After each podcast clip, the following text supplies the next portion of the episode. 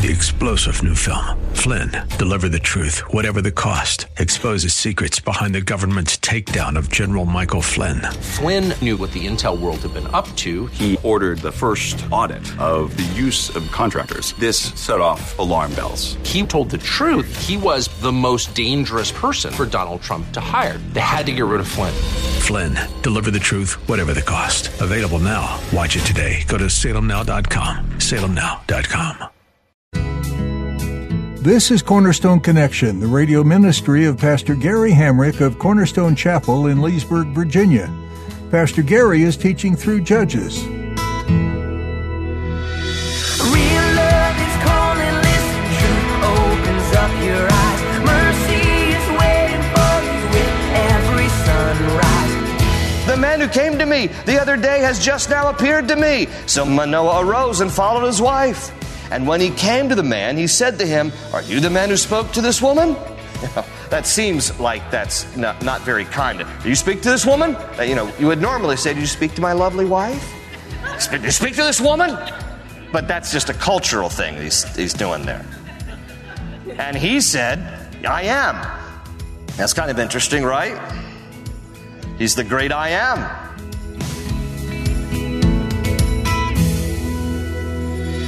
A Christophany is a manifestation of Christ perceivable by human senses. Being one with God, Jesus shares the quality of being omnipresent or present everywhere, but we can't typically see or hear his physical presence. In today's message, we'll encounter a rare instance of Christ revealing himself to humans long before he came as an infant in Bethlehem. As Pastor Gary examines this encounter, we'll be reminded of the mysterious and sovereign way that God interacts with us in this life. At the close of Pastor Gary's message today, I'll be sharing with you how you can get a copy of today's broadcast of Cornerstone Connection. Subscribe to the podcast or get in touch with us. But for now, let's join Pastor Gary in the book of Judges, chapter 13, with today's edition of Cornerstone Connection.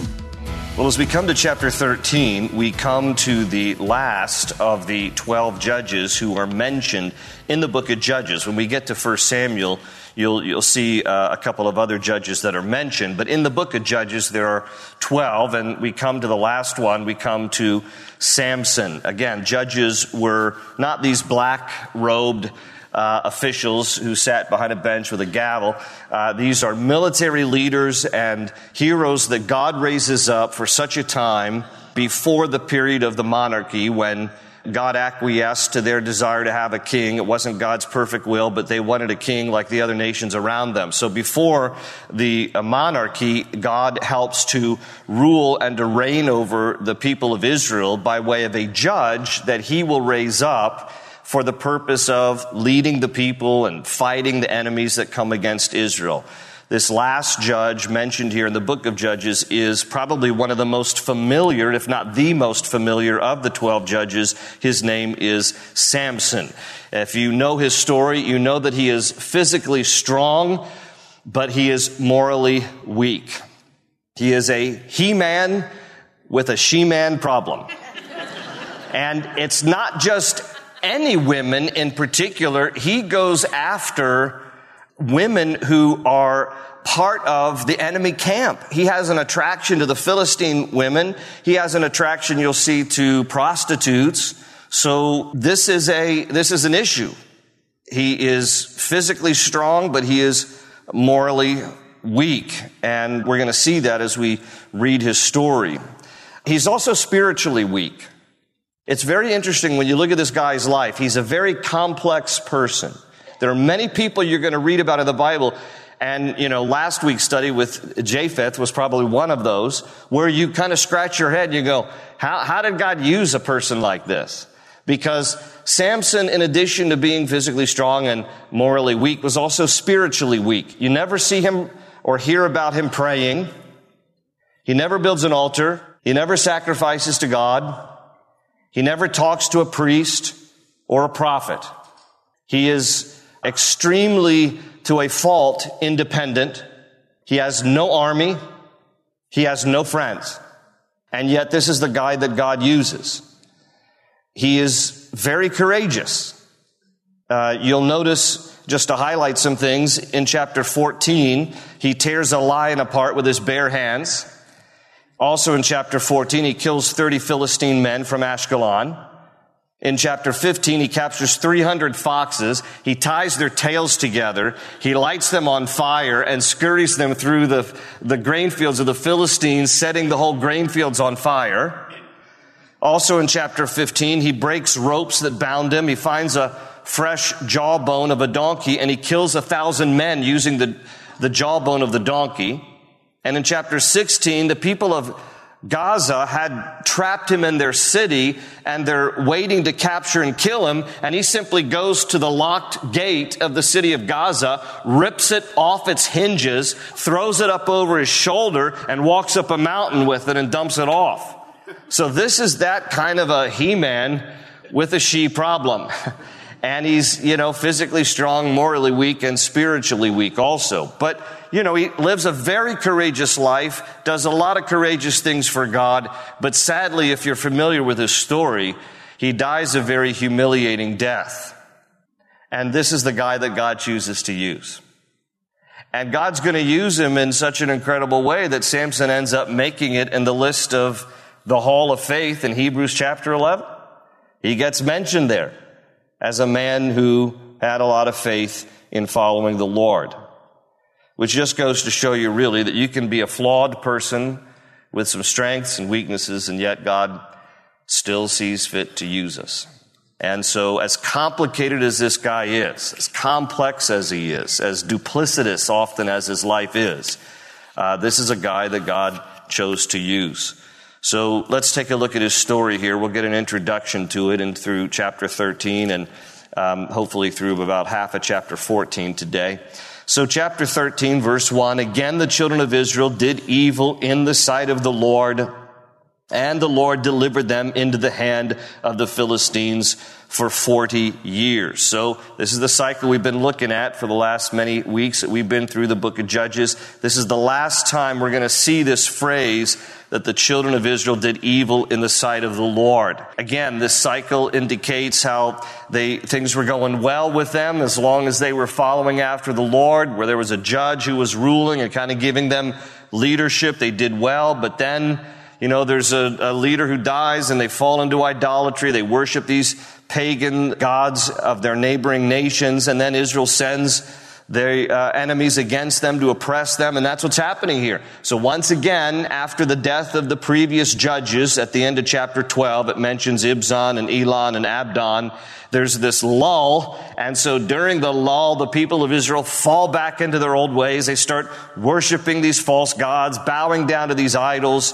And so God subjects them to the Philistines. The Philistines are the perennial enemies of the Israelites. And so here come the Philistines. Well, as they have been subjected now to 40 years of oppression by the Philistines, they again, the Israelites cry out to God and God's going to raise up Samson. So here we go, verse 2. Now there was a certain man from Zorah of the family of the Danites. So that tells us what tribe Samson belongs to, the tribe of Dan. Whose name was Manoah. So this is Samson's father and his wife. This is Samson's mother who is unnamed in the Bible. We don't know her name. Manoah and his wife, his wife was barren and had no children. And the angel of the Lord appeared to the woman and said to her, Indeed now you are barren and have borne no children, but you shall conceive and bear a son. Now therefore please be careful not to drink wine or similar drink and not to eat anything unclean for behold, you shall conceive and bear a son, and no razor shall come upon his head, for the child shall be a Nazarite to God from the womb, and he shall begin to deliver Israel out of the hand of the Philistines. All right, so pause there for a moment. So, you're introduced here to Samson's parents, Manoah, and his mom, who was unnamed. What we come to find out about his mom is that she's not been able to conceive uh, children. Uh, she's not the only one in the Bible. You have Hannah that God uses to bring forth Samuel. We'll read about her later.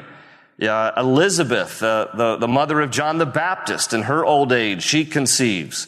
And so this is not unique to uh, this one story here. You see that a few different places in the Bible. Where women are having difficulty having children, and then God comes along and opens their wombs, and then they bring forth a, a child that God uses. And this is one of those stories. And Samson is the only one of the 12 judges that we that we learn about his life before he's even conceived. All the other judges we're introduced to, the previous 11, we were introduced to as adults that God had chosen. But God goes all the way back in the story of Samson and says even before he was conceived, God had a purpose and a plan for this, for this man's life. And so the angel of the Lord appears to his mother. Now we're going to see here in the story that as often is the case, when you read that phrase, the angel of the Lord, particularly with the direct article the, not just any ordinary angel, but the angel of the Lord, that this is none other than the Lord God himself who appears in the Old Testament by taking on human form. And so this is what's called a Christophany, an appearance of Christ. Before Jesus came, born of a virgin as God implanted by the Holy Spirit, uh, his seed into the womb of Mary, that's when Jesus takes on flesh and comes in among us and dies for us. But Jesus has always existed, being co-eternal and co-equal with God. And there are times in the Old Testament, before Jesus enters into the human race through Mary, that Jesus appears and Jesus appears being referred to as the angel of the Lord. Now we're going to see later in the story how we know more clearly that it really is him, but for the moment, just kind of tuck that away that this is, this is the Lord who appears to Manoah's wife here and gives her this encouraging news that you're going to bear a son.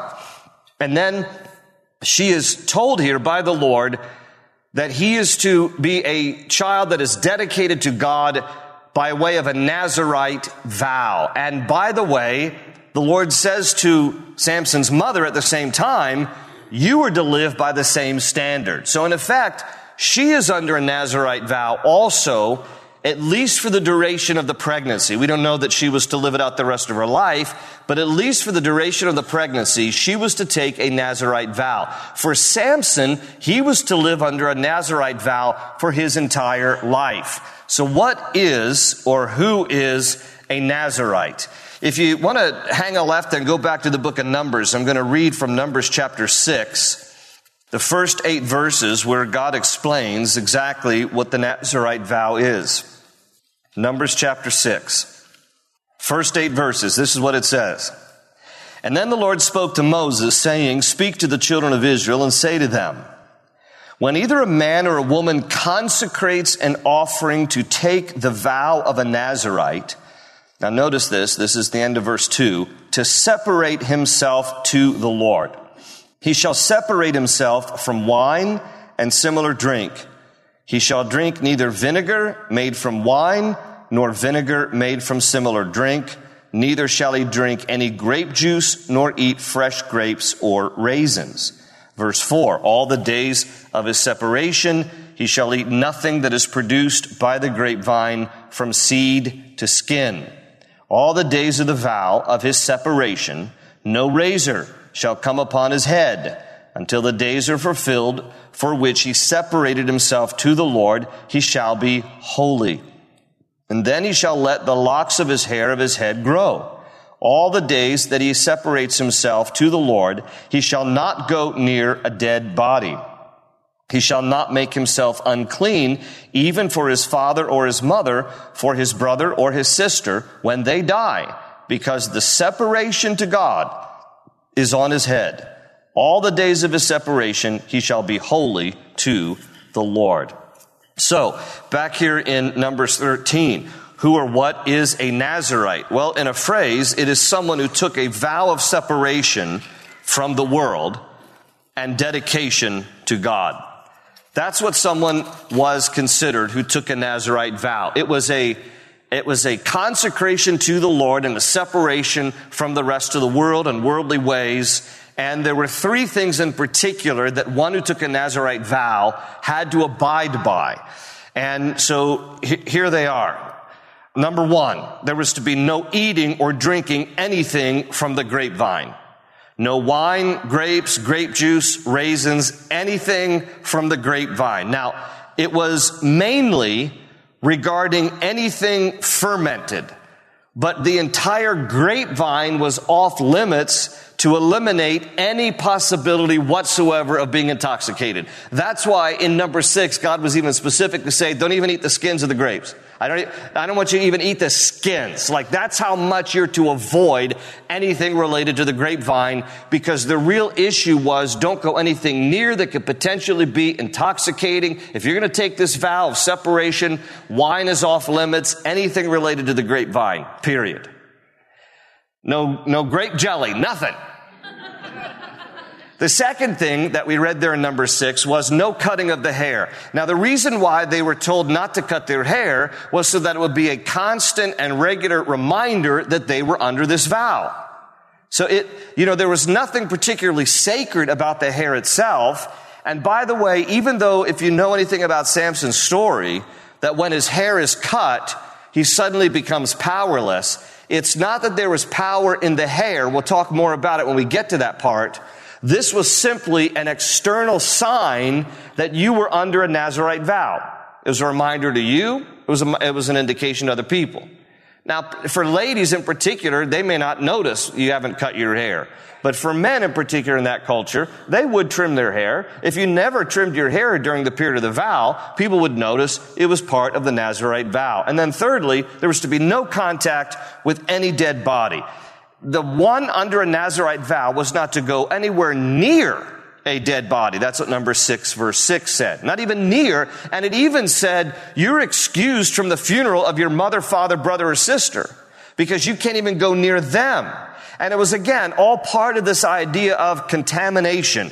There's to be no intoxication, no contamination. So there's supposed to be separation uh, from the world, devotion unto God. Okay? So that's what all this is about, the Nazarite vow. Now, in the Bible, either a man or a woman could take a Nazarite vow. Most examples we have of Nazarite vows are men, but remember, Samson's mother was under the directive that she should be under a Nazarite vow, at least for the duration of the pregnancy. And the vow would be ended when you would cut your hair. When it was the end of your vow, when you were done, you would cut your hair, and that would be the end of the Nazarite vow period.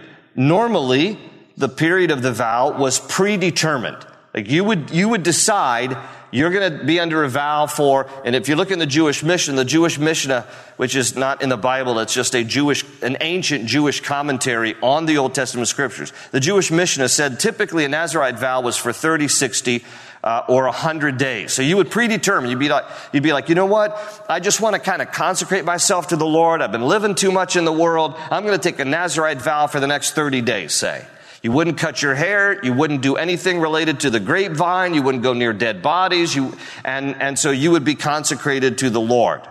And, and, and you would determine that. It was something you could self-determine. I want to do a 60 day. I want to do a 100 day, whatever amount it was. Now, Samson was unique in that what God wanted of Samson was his entire life. For his entire life, not 30, 60, or 100 days, for his entire life, he is to be under a Nazarite vow. And what we're going to find out when we read through these chapters here is that he ends up violating, or at the very least, seriously compromising all the conditions of the vow that are supposed to separate him unto the Lord. So, this is his story. Let's keep reading. Verse 6. So the woman came, this is Samson's mother, and told her husband, saying, A man of God came to me, and his countenance was like the countenance of the angel of God, very awesome. But I did not ask where he was from, and he did not tell me his name. And he said to me, Behold, you shall conceive and bear a son now drink no wine or similar drink, nor eat anything unclean, for the child shall be a Nazarite to God from the womb to the day of his death. And then Manoah prayed to the Lord and said, Oh my Lord, please let the man of God whom you sent come to us again and teach us what we shall do for the child who will be born. And so, you know, so Mrs. Manoah, we'll call her Mrs. Manoah because she's got no name here. So Mrs. Manoah comes to Manoah and says, you're never going to believe this. I was out in the fields. This angel of the Lord appeared to me and I don't even know where he's from. I didn't even get his name, but he said, I'm going to have a baby. We're going to have a baby. And he's to be under a Nazarite vow. And Manoah goes, did you get anything more out of him? No, I didn't get anything more of a, an address, an email, something, nothing. I didn't get anything. Twitter, something, nothing. I didn't get a thing. So he, so then he starts praying, Oh God, I want to see this guy. You know, I, I want to hear for myself. Would you please cause him to reappear? Well, verse 9 says, And God listened to the voice of Manoah. And the angel of God came, but look, not the, not the Manoah. The angel of God came to the woman again as she was sitting in the field. But Manoah, her husband, was not with her. And then the woman ran in haste and told her husband and said to him, Look, look, the man who came to me the other day has just now appeared to me. So Manoah arose and followed his wife. And when he came to the man, he said to him, Are you the man who spoke to this woman? You know, that seems like that's not, not very kind. Do you speak to this woman? Uh, you know, you would normally say, Do you speak to my lovely wife? Do you speak to this woman? But that's just a cultural thing he's, he's doing there. And he said, I am. That's kind of interesting, right? He's the great I am. You see here a revelation of who this angel is. We'll see it even further in a moment. And Manoah said, Now let your words come to pass. What will be the boy's rule of life and his work? So, like, give me a little instruction. How am I going to raise this kid? We've never had any kids. I'm not sure what to do. They don't come with an instruction manual. I'm really desperate here. What's going to be the rule of this kid's life? And what will he end up doing? What will be his work? What's going to be his career here? Okay. Is like a good dad asking those kind of questions, right? And so, verse 13, so the angel of the Lord said to Manoah, of all that I said to the woman, let her be careful. She may not eat anything that comes from the vine, nor may she drink wine or similar drink, nor eat anything unclean. All that I commanded her, let her observe. And then Manoah said to the angel of the Lord, please let us detain you and we will prepare a young goat for you. So it's like, stay for dinner. You know, we, we want to learn more. So that, you know, they're excited about this. And, and so it's not every day like the Lord shows up, you know, and, and so he's like, we want to, we want to cook dinner for you. We'll prepare a young goat. And it says in verse 16 that the angel of the Lord said to Manoah, though you detain me, I will not eat your food. But if you offer a burnt offering, you must offer it to the Lord. Notice, for Manoah did not know he was the angel of the Lord. So it's interesting. So the Lord says here, I'm not going to eat your food. Thank you very much for your hospitality. I'm not going to stay for dinner, but you can make a burnt offering if you want to sacrifice a burnt offering to the Lord. It says verse 17, then Manoah said to the angel of the Lord, what is your name that when your words come to pass, we may honor you? And the angel, here we go, and the angel of the Lord said to him, why do you ask my name seeing it is wonderful? Isaiah 9, 6. And his name shall be wonderful Counselor, Mighty God, Everlasting Father, the Prince of Peace. He's just revealed who he is in that statement right there. Why do you want to know my name? My name is wonderful. That's Isaiah 9 6. So he is revealing himself as the Lord, as the great I am. And so Manoah took the young goat with the grain offering and offered it upon the rock to the Lord, to the Lord. And he did a wondrous thing while Manoah and his wife looked on. Look at this. It happened as the flame went up toward heaven from the altar, the angel of the Lord ascended in the flame of the altar. And when Manoah and his wife saw this, they fell on their faces to the ground. And when the angel of the Lord appeared no more to Manoah and his wife, then Manoah knew that he was the angel of the Lord. And Manoah said to his wife, now this is even more clear. Look at this. We shall surely die, he thinks, because we have seen God.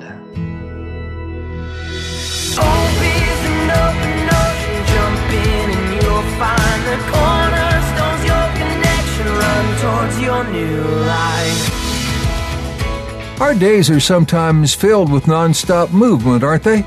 The pastors, staff, and community here at Cornerstone Connection don't want you to miss out on nuggets of wisdom from God's Word.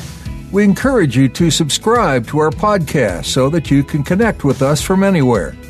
Interested in hearing more? Go to cornerstoneconnection.cc, where Pastor Gary Hamrick has more audio messages for you to tune into. Scroll down until you see the space that says Teaching Library. Once there, we've made it as simple as possible to search by topic, speaker, or book. We pray that you'll be uplifted and encouraged in your walk with Jesus. That website again is cornerstoneconnection.cc. If you're in the Leesburg area, we'd love for you to stop by. We have Sunday services at 8:30, 10, and 11:45. Is the middle of your week more free? Come join us on Wednesday evenings then at 7. Were you blessed by what you heard today?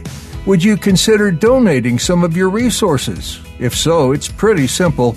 You can use our mobile app or click on the Give Now tab found at cornerstoneconnection.cc. Well, that's all the time we have for today, but we look forward to our next time together, right here on Cornerstone Connection.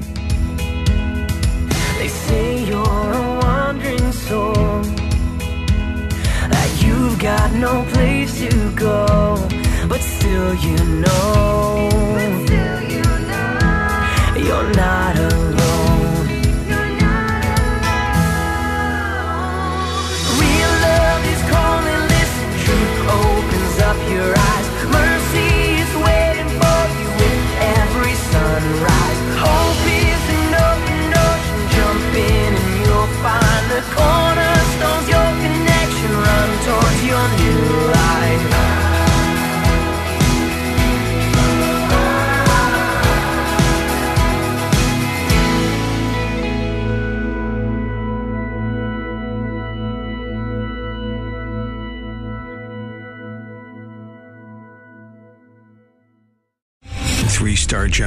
Michael J. Flynn, head of the Pentagon Intelligence Agency, knew all the government's dirty secrets. He was one of the most respected generals in the military. Flynn knew what the intel world had been up to. He understood its funding. He ordered the first audit of the use of contractors. This set off alarm bells.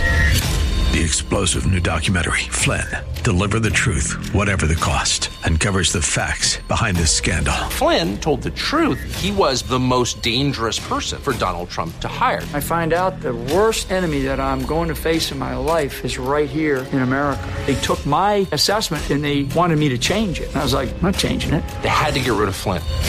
With in depth interviews, archival footage, and never before seen personal records of the man behind the headlines. I just felt like I was drowning. Flynn, Deliver the Truth, Whatever the Cost. Available now. Watch it today. Go to salemnow.com. Salemnow.com.